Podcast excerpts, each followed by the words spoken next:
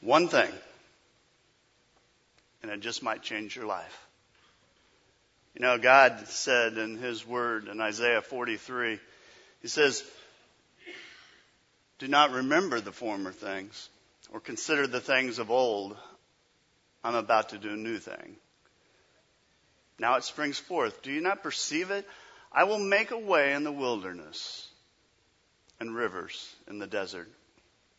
Let, us bow in a word of prayer together.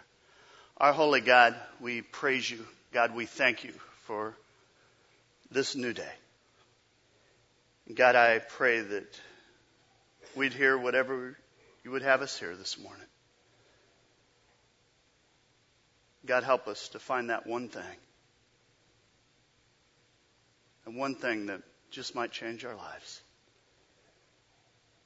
We give you the glory. We give you the praise this day and every day. Amen. How many of you use sticky notes? Just, just curious. I mean, we use these things all kinds of ways, don't we? I mean, sometimes they're, they're used to uh, mark a place on a contract where you're supposed to sign, or uh, we use those notes as kind of a reminder, you know, and we post them in prominent places. You know, I have uh, put them on the back door of my house before going out into the garage. It says return movies, you know, and it just reminds me. You know, I put them on the mirror in, in the bathroom. It says dentist appointment at 10 a.m. And uh, probably the weirdest place. I put them on the steering wheel of my car once in a while. I get home, I realize that I'm almost out of gas, and so I'll put it on the steering wheel so it screams "get gas." And uh, I, I I've put them on uh, buddies. Uh, I've stopped by to see them at their office, and I've left this one several times. I'll go. I stopped by. Guess you were sleeping. Give me a call, Damon. You know. I, I've put them on the front door of my house. Uh, I'm expecting a delivery from the UPS guy, and I'll go, I'm in the backyard. And uh, the, the fact is, I, I find these sticky notes so um, easy to use and so handy that I've even got an electronic version for my computer so I can kind of litter my desktop with, with sticky notes. The best thing, okay, if you don't learn anything today, you can take this one home they're really good for putting on the back of a good friend. You know, things like, you know, hit me, I'm stupid, you know. Uh, a couple I've actually done with, with buddies is don't laugh, God created me this way. And it's my birthday, I'm younger than I look. so. But I, got thinking about sticky notes, and it kind of occurred to me that we all have sticky notes in our lives. You know, they, they come in different forms. You know, there are the sticky notes, those things that you want to forget. But it's like a sticky note that just screams. It reminds us that, that we failed at something, that we did something, or we didn't do something that we should have. It's just a sticky note. And it reminds us that. And then, then there are the sticky notes that remind us of the impossibilities, that, that area of your life where you can't seem to make ground, you know, where you feel a little cheated, a little shortchanged. And it's a sticky note that just reminds you that you lose. And then the, the things that we wish we could change. And so what we do is we post a sticky note.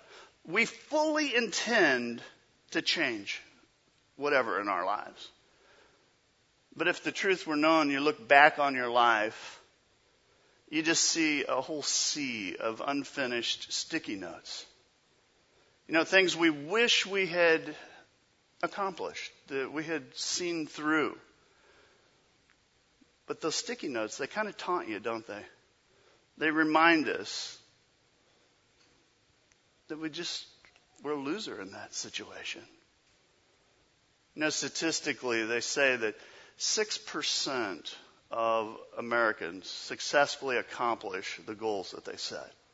Now, part of the problem is most people don't set goals, but uh, only 6%. You know, I mean, you can call them goals. You could call it a, a resolution, maybe. Call it whatever you want. They're sticky notes in, in our lives. And, and I believe that we post those sticky notes with good intentions. But it, the intention is part of the problem. It's the, the factor. I, I've always said we've got IDD, intention deficit disorder. You know, we have good intentions, but those just aren't good enough. In fact, what you really need is a God intention in your life. And today what I want to do is challenge you to move beyond just good intentions and to get some God intention in your life, to allow God through the Holy Spirit to show you what He wants from you, to show you what He wants you to become, who, what you're called to be. And my hope is that before the end of this service that we start living that promise right there. That God says, I'm doing a new thing. I'm doing a new thing in your life. We're starting what we're kind of calling a summer of adventure. And I know that summer is usually a time that most churches kind of dial things down. Expectations low. People go, oh, it's summer, you know that's never really been our mentality uh, around here. In fact, I would argue that it goes against the, the call of the church. It goes against the, the Christian call in, in our lives. And I, I don't want you to misunderstand me. I, I believe on a personal level, it's absolutely important that you take time off, that you take a few weeks vacation, relax, replenish.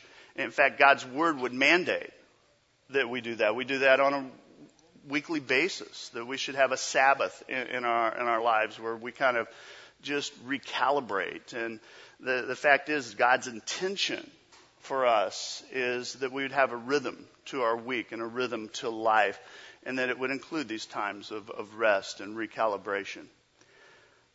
But then I got thinking about summer. I was kind of reviewing my life and what I realized as I was thinking about summer is that some of the most significant events in my life took place during the summer. I mean, first of all, I was born during the summer. That was pretty significant. Otherwise, I wouldn't be talking to you right now. But I also gave my life to Jesus Christ at camp in, in the summer. And it was a few years later that God called me to go into ministry. And it was that summer that I dedicated myself and I said, okay, God, I'm all in. Years later, um, kind of a, I'd come out of a season and pretty beaten down and, and broken. I, um, failures in my life had, kind of, kind of surfaced and I really felt alone. And then I met a young woman and that summer, quite unexpectedly, I asked her to marry me. And even more unexpected, she said yes. so many life changing things took place in my life in the summer. And I'm going to guess it's true for you. You know, I, I started wondering, I wondered how many because we kind of idle down, miss out. I mean, how many just miss out on opportunities because we look and we go, you know, this isn't a good time. It's summer. It's summer. I mean, consider this. This is uh, the math, so to speak, that I believe can motivate us. Let's say you live to be 80 years old. Do you realize you're going to spend 20 years in the summer. You know, I think it's a stewardship issue. You know, summer is a time that you should absolutely expect the unexpected in your life. And that's what we're going to do this summer. Expect the unexpected.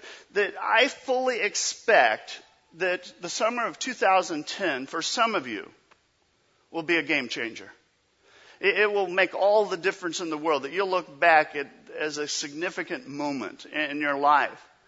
And I've got several questions that, that I want to ask you today. And I hope that you'll think about the questions and then answer them for, for yourselves. And what I want to do is kind of awaken the expectation in you. Now, how many of you got sticky notes when you when you came in? Let me see hands. If if you didn't, why don't you raise your hand and ushers will bring you some. And uh, what I want you to do is, I'm going to ask you four different questions, and to just write those questions on a, on a sticky note, and then what what my hope is that the answer to those questions that that will motivate you and push you forward as we, we face this summer, that you will make the answers to those questions the focus of, of your prayer life through the summer, okay? And here's the first question I want to ask you. What one thing do you desire from God? Now, take the lid off this one. You know, take the lid off what you expect you know, don't be guarded. Don't play it safe. In other words, if, if God were to speak to you right now and to say, I will do one thing in your life, what would you ask for? If you knew God would answer that, what would you ask? What would drive your prayer life this summer? You know, David is described as a man after God's own heart. And David had a deep, deep desire for one thing. He writes in the Psalms, he says, I have asked the Lord for one thing, and one thing only do I want to live in the Lord's house all my life, to marvel there at his goodness, and to ask for his guidance. David says, if I could ask for one thing, I want to be with God. I want to live in the presence of God. I want to know that God is with me every step, that He's guiding me. There is one thing I need. There's one thing I need in the good times, and it's God. There's one thing I need in the bad times, and it's God. And so that one thing above everything else, David says, is to live in the presence of God, to live my life, to dwell in God's presence. What one thing do you desire? What is it? What is it? I mean, some of you may be at a point where, as I'm talking, you, are considering the possibilities. And, and in your mind, your, your heart's beating. And it's beating hard because there is someone really close to you that you know they don't know Jesus Christ. And that one desire is God just use me. Use me to help them take a step of faith. God, help me to bring that person into a relationship with you, with your son, Jesus Christ. And so that's the driving force. God, use me. Use me. God, use me to love that person into a relationship with you. For some of you, that one thing, it might be battling through an addiction or a stronghold in, your life. It's the one thing that's destroying. It's the one thing that is keeping you from that full, abundant life that Jesus Christ promised. You know, it's the one thing that's keeping you from being a fully devoted, fully pursuing God with all your heart. You just need to overcome it. You know, you'd say, God, everything in me wants to overcome this. Give me the, give me the strength. Give me your Holy Spirit to, to overcome. You know, God, that's my one desire. Please. For some of you, it might be a marriage. You know, your marriage isn't what God wants it to be. And in your heart, that one thing that you desire is that God brings healing to your marriage. Now, I know you're going to be tempted to make your one thing, your one prayer to kind of be, okay, God, could you change the person that's making me so miserable? But, but maybe the one thing, maybe the one thing that God wants to do in your marriage is change you. I mean, for some of you, uh, you may be not married, you know, but all your friends are getting married. And I always find it interesting because it's like, I love them. Oh, I hate them. They're getting married. You know, she's marrying the perfect guy. You know, she, she's my best friend. I hate her.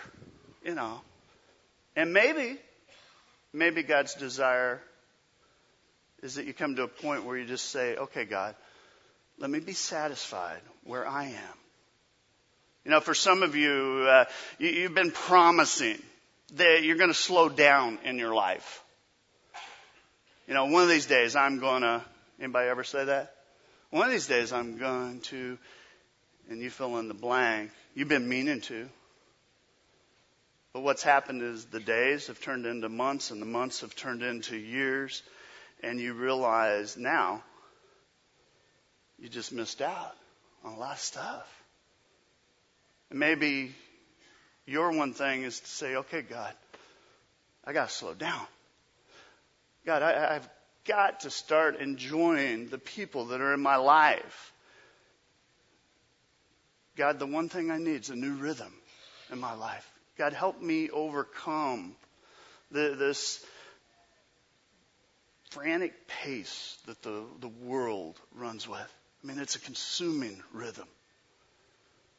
What's the one thing that you desire from God? And make that your prayer. Here's the second question I want you to ask yourself. And this is a question that you need to center around your spiritual life, your relational life. What is the one thing that you lack in your life when it comes to your spiritual life? You know, Mark 10 is an interesting story of the, the rich young guy, the rich young rulers. He kind of encounters Jesus and he says, Jesus, what do I need to inherit eternal life? And Jesus says, Well,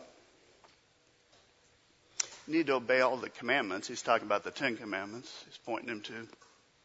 And so this young man kind of does an assessment. He goes, Okay, check, done that. Good on that one. Yep, got that one, that one, that one. I, have done them all. And, and then Jesus takes and looks through the outward appearance of this young man. And he looks and he identifies the problem, a problem this guy didn't even know he had. And, and he says something that he never told anyone before, or at least it's not recorded in Scripture. This is the only time. And it says, Jesus looked at him and loved him. One thing you lack, he said. Go sell everything you have and give to the poor, and you will have treasures in heaven. Then come, follow me. You notice Jesus is about to tell this guy something really hard. It's going to be difficult for this guy to process. And it says, Jesus looked at him and what? And loved him. That's how it is with God.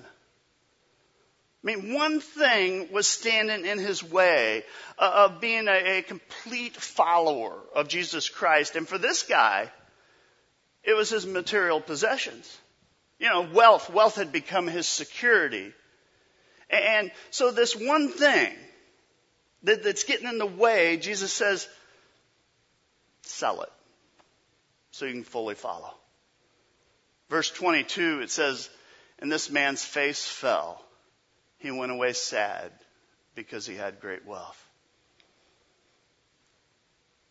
God specifically showed him the one thing that he lacked, but, but he was unwilling to do it.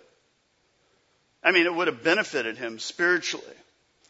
And, and here's what I know. For, for some of you, God's been showing you for a long time, maybe years, maybe your entire life, that one thing that you lack, that one thing that, that you need to take and, and, let go of in your life, that one thing that you, that you need to do, or that one thing you need to quit doing.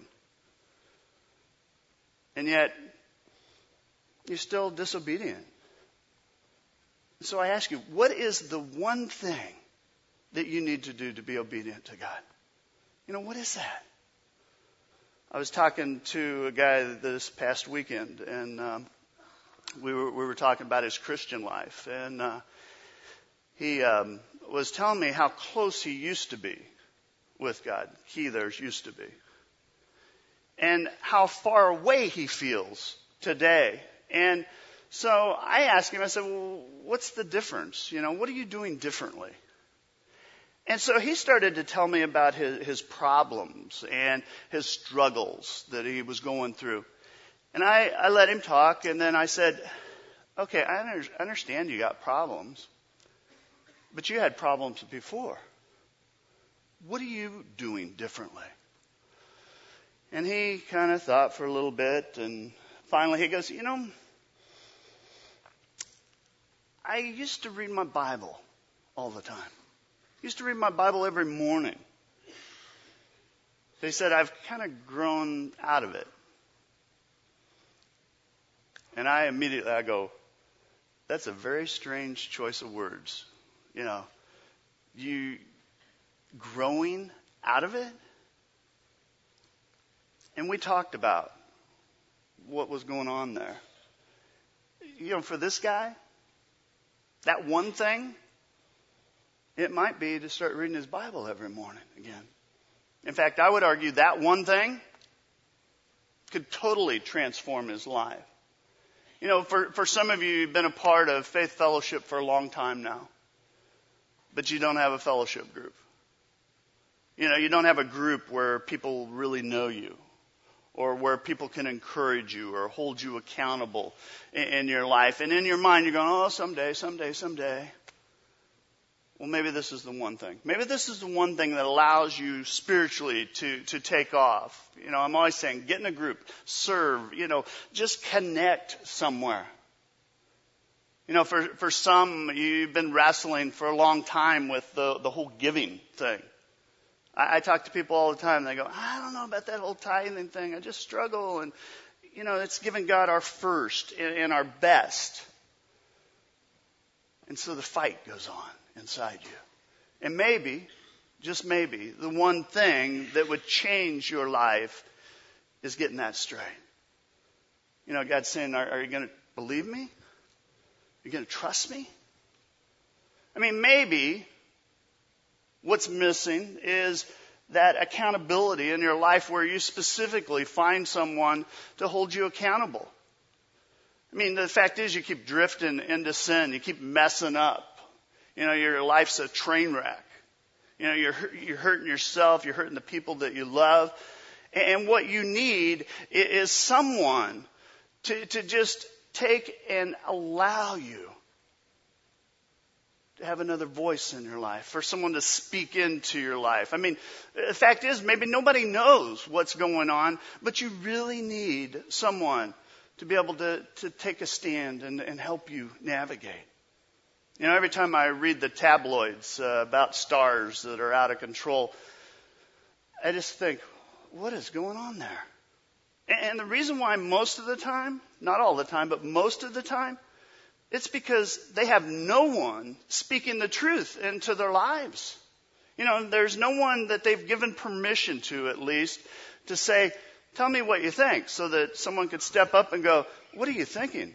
Have you lost your mind? You, you can't do that. Accountability may be the one thing. You know, when it comes to your relationship with God, what one thing do you lack? what one thing is keeping you from moving forward in your faith. And then make that the center of your prayer this summer. What one thing do you need to let go of? You know, what one thing do you continue to grip and hold that's holding you back? That is keeping you from being the person that God created you to be? You know, the apostle Paul, uh, he longed to know Jesus Christ. Now you notice I didn't say know about Jesus Christ. He wanted to know Jesus Christ. Big difference. He says in Philippians 3, he says, Beloved, I do not consider that I've made it on my own, but this one thing I do. Forgetting what lies behind and straining forward to what lies ahead. One motion here one decision. Forget what's in the past and strain forward to what's in the future. It's one movement. And he says, that's the one thing. Now, I'm not sure what Paul let go of. I know what it could have been. I mean, we know that Paul personally stoned Stephen. He was the first Christian to die for his faith, and Paul, Paul was responsible. We know that Paul persecuted the church. But we also know that after his conversion, that it could have been the painful experiences that he, he suffered for his faith. You know, it could have been resentment that he let go of. You know, resentment for the beatings that he endured, uh, for the false imprisonment. Whatever it was, Paul says, I gotta let it go. I've got to move forward. Let go. Move forward. I was in uh, eighth grade. It was a long time ago. But uh, our uh, class, we got to tour the circus. And um, it was an all day event for us. We got to spend time kind of behind the scenes, and we got some hands on experience. And so they, they would take us around the, the ring and they would teach us about that particular aspect of what took place. And they would talk about what was involved. And then, get this, they would ask for a volunteer. And you got to spend a few hours trying to learn to do that. And so they wanted a ringmaster. Man, my hand was up. Whoa, I'm all over that. They wanted a clown, a magician, elephant trainer, juggler. Yeah. And, and, I kept volunteering and I'm like, does he not see me? I want to do something. And finally, I got picked. Tightrope walker. I, I had visions of running across the tightrope. Maybe do a flip or two. I couldn't do flips anyway, but maybe on the tightrope, you know. I mean, I just envisioned that. And so they spent some time teaching. And then we practiced, and we were about a foot off the ground on a, rope. And I got where I could kind of get across, and I was feeling pretty good. And then, get this, they lowered the real tightrope. They brought it down maybe 15, 20 feet, something like that. There's a big net underneath. And they said, climb to the top and he'll help you. Oh man. Whew. Wow. Here it goes. This is my big moment. And I climbed to the top and I'm kind of hugging onto the pole. And there's a guy out on a little platform and he's like, give me your hand. I'll help you. I'm thinking, I love my new friend, the pole. And he kept talking to me. And, and they had talked to me prior and they said, when you get up there, do not look down. Do not look backwards and focus on the other side. Focus where you're going. I got to the top of that pole and natural instinct took over. It was like, I am not letting go. And finally, he kind of pried my hand away and he goes, I'll help you. And so I get up there He's walking backwards. He's holding my hand. I took one step, looked down, boom, down I went. My, my career as a circus entertainer was over.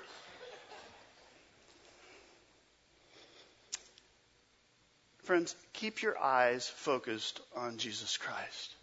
He's the author, the perfecter of your faith. For some of you, the reason you're not moving forward in your life, not moving where God wants you to be in your life, is that you're holding on to something in the past. And friends, it's time to let go of it. I mean, for some of you, it's a hurt. And you're holding on to it. You're hugging it. You're going to keep it. I mean, you got unforgiveness in your heart. You got bitterness. And you're refusing to let go and God wants to say, let go of it. I want to do something new in your life. You gotta let go though. Forget the past, look forward to the future. You know, I'm convinced one of the biggest obstacles in relationships, particularly marriage, is learning to let go of the garbage. You know, someone hurt you, someone made a mistake. And in your mind, you're like, I'm going to punish them. I'm going to fix them. You got to let go. You got to let go. You know, for some of you, you failed at something in your life and you are holding on to it and you're internalizing it. And the fact is, it is messing you up. I mean, what you believe is that because you failed, you're a failure. And I want to tell you, it's not true. It's just something that happened. It's not who you are. It's something that happened in your life. You know, let go. Quit living in the pain. Take a, take a faith risk. You know, look, look to God. Give God the reins and grasp your God given future. For, for some of you, it might mean letting yourself off the hook today. You know, in your mind and in your heart, you, you believe that, that God's going to kind of hold it against you. you know, I was talking to a guy a while back, and uh, he made a major mistake in his life, and he was in his early 20s. And he spent more than a decade just on a path of self destruction. And my conversations with him, he really believed God was punishing him. And I said, God's not punishing you, you're punishing yourself. I mean, what happened was wrong, it was sin. But I asked him, I said, Have you asked God to forgive you? And he's like, Yes, but he didn't really believe that God would forgive him. And I just said to him, I said, God has already let it go.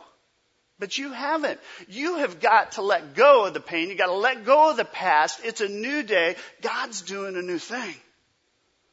I mean, what one thing, what one thing do you need to let go of so that you can be the person God created you to be? And here's one more question. What one promise from God do you need to claim? You know, David uh, was a young man, and Samuel uh, showed up. He was a priest, and he, he anointed David as the next king of Israel. And it's interesting because Samuel goes to David's father, Jesse, and he says, One of your sons is going to be the next king. And so Jesse thought he knew who it would be, so he brought his sons in one at a time in the most likely order in his mind. And each time uh, Samuel would, would meet the son and he'd go, wow, he's really talented. But he's not the one. Oh, yeah, he's, he's a good looking kid. But it's not the one. Oh, this one's really smart. But it's not the one. Wow, he's strong. But he's not the one. And Jesse brought seven of his sons to, to Samuel. And seven times Samuel goes, Nope, not the one. And it's interesting because Samuel finally asks him, because dad quit bringing the kids in. He says, Do you have any others? Get this. Jesse's like, Well, yeah. Got the runt in the family. He's out taking care of the sheep. But trust me, it's not him. Friends, God looked at the runt in the family. And he says, you know what? I don't care what you look like because God looked at the heart. And God said, this is the next king. And it was a promise that God gave to David in his life. And it's interesting because many of you, God has given you a promise in, in your life. God has shown you a, a future that's very different than where you are today. And in your mind, you're like, it's not coming about. You know, where are you, God? Where are you at? What happened to David? I mean, David, as soon as he was anointed to be king, he would take like one step forward and then a couple steps backwards in his life. He'd have a victory and then he'd have a whole series of setbacks, one after another. And I believe that David could have looked at the situation and said, I don't see God here. And I don't see this happening. I mean, he, he spent a season where he's just on the run. You know, Saul's the king. He's trying to kill him. That's not a good thing if the king's after you. You know, he, he tries hiding among the Philistines at a point. That, that's bad. That would end up being a bad move on his part. And then, then he got this bright idea. He's like, I'll act like a crazy man, a madman. They will think I'm crazy and everybody will leave me alone. Things weren't coming together for David. David, finally, he assesses his situation. He looks at what's going on and he goes, you know what? There are so many things that I do not know right now. There are so many questions I can't answer. There's so many details that are working against me. But he goes, This I know. God is on my side. I praise God for that. He has promised. Yes, I praise the Lord for what He has promised. I trust in God, so why should I be afraid? What can mere mortals do to me? David goes, My enemies are coming after me. I, I don't know what to do. I am scared to death. I don't know much. But I know one thing God is for me. And I am trusting that promise. I may not see it yet. It may not make any sense in my mind, but I know for me it's enough to know that God's for me. That one thing. God, I'll trust you. I'll trust you. And for some of you, you need to take God's promise and you need to hold on. What I know about God's promises is they'll sustain you. They, they keep you going. They nourish you. They, they, they feed your soul. They carry you through when you're weak and you can't see through.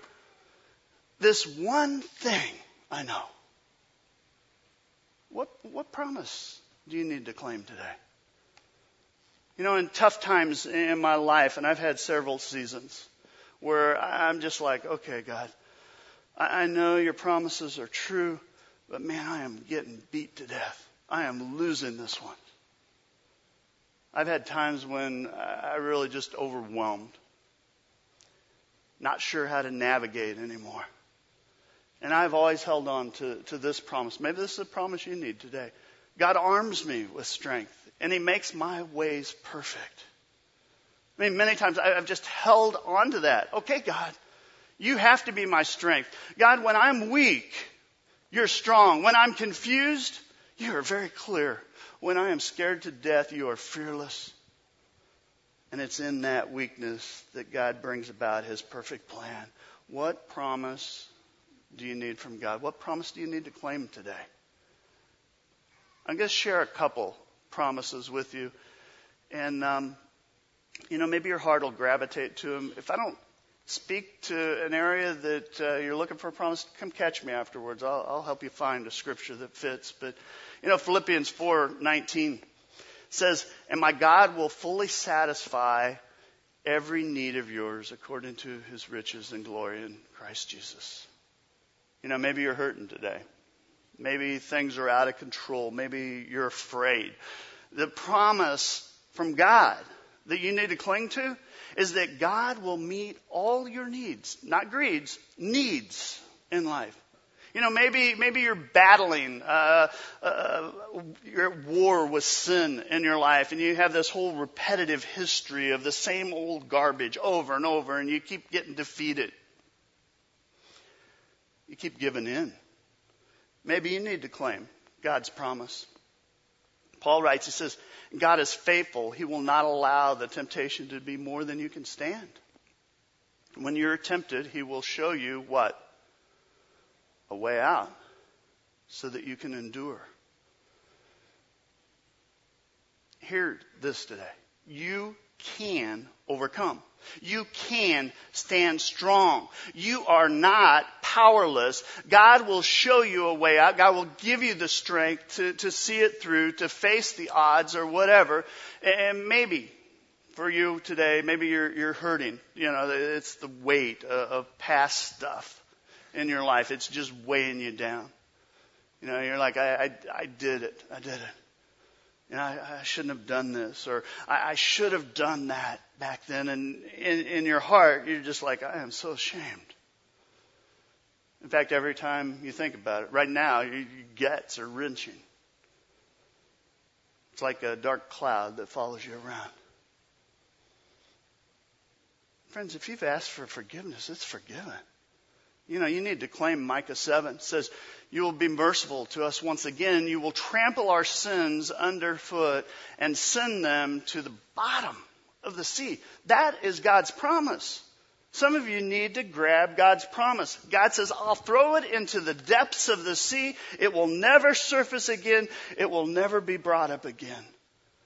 You know, some of you just need to claim the promise of God bring something good out of this awful situation. Some of you need to claim the promise that you're never going to be alone, that God will always be with you, whatever it is you're facing, to claim and know that God's with you. Some of you need to, to get the strength uh, of God in your life and just claim the promise. You know, Nehemiah says, the joy of the Lord is your strength. It's a promise. Some of you need to claim the promise that God will guide you.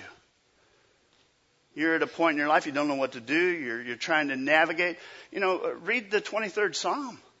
You know, God says, I'm the good shepherd. I, I will lead you if you're willing to follow. You know, some of you just need to claim the promise of peace.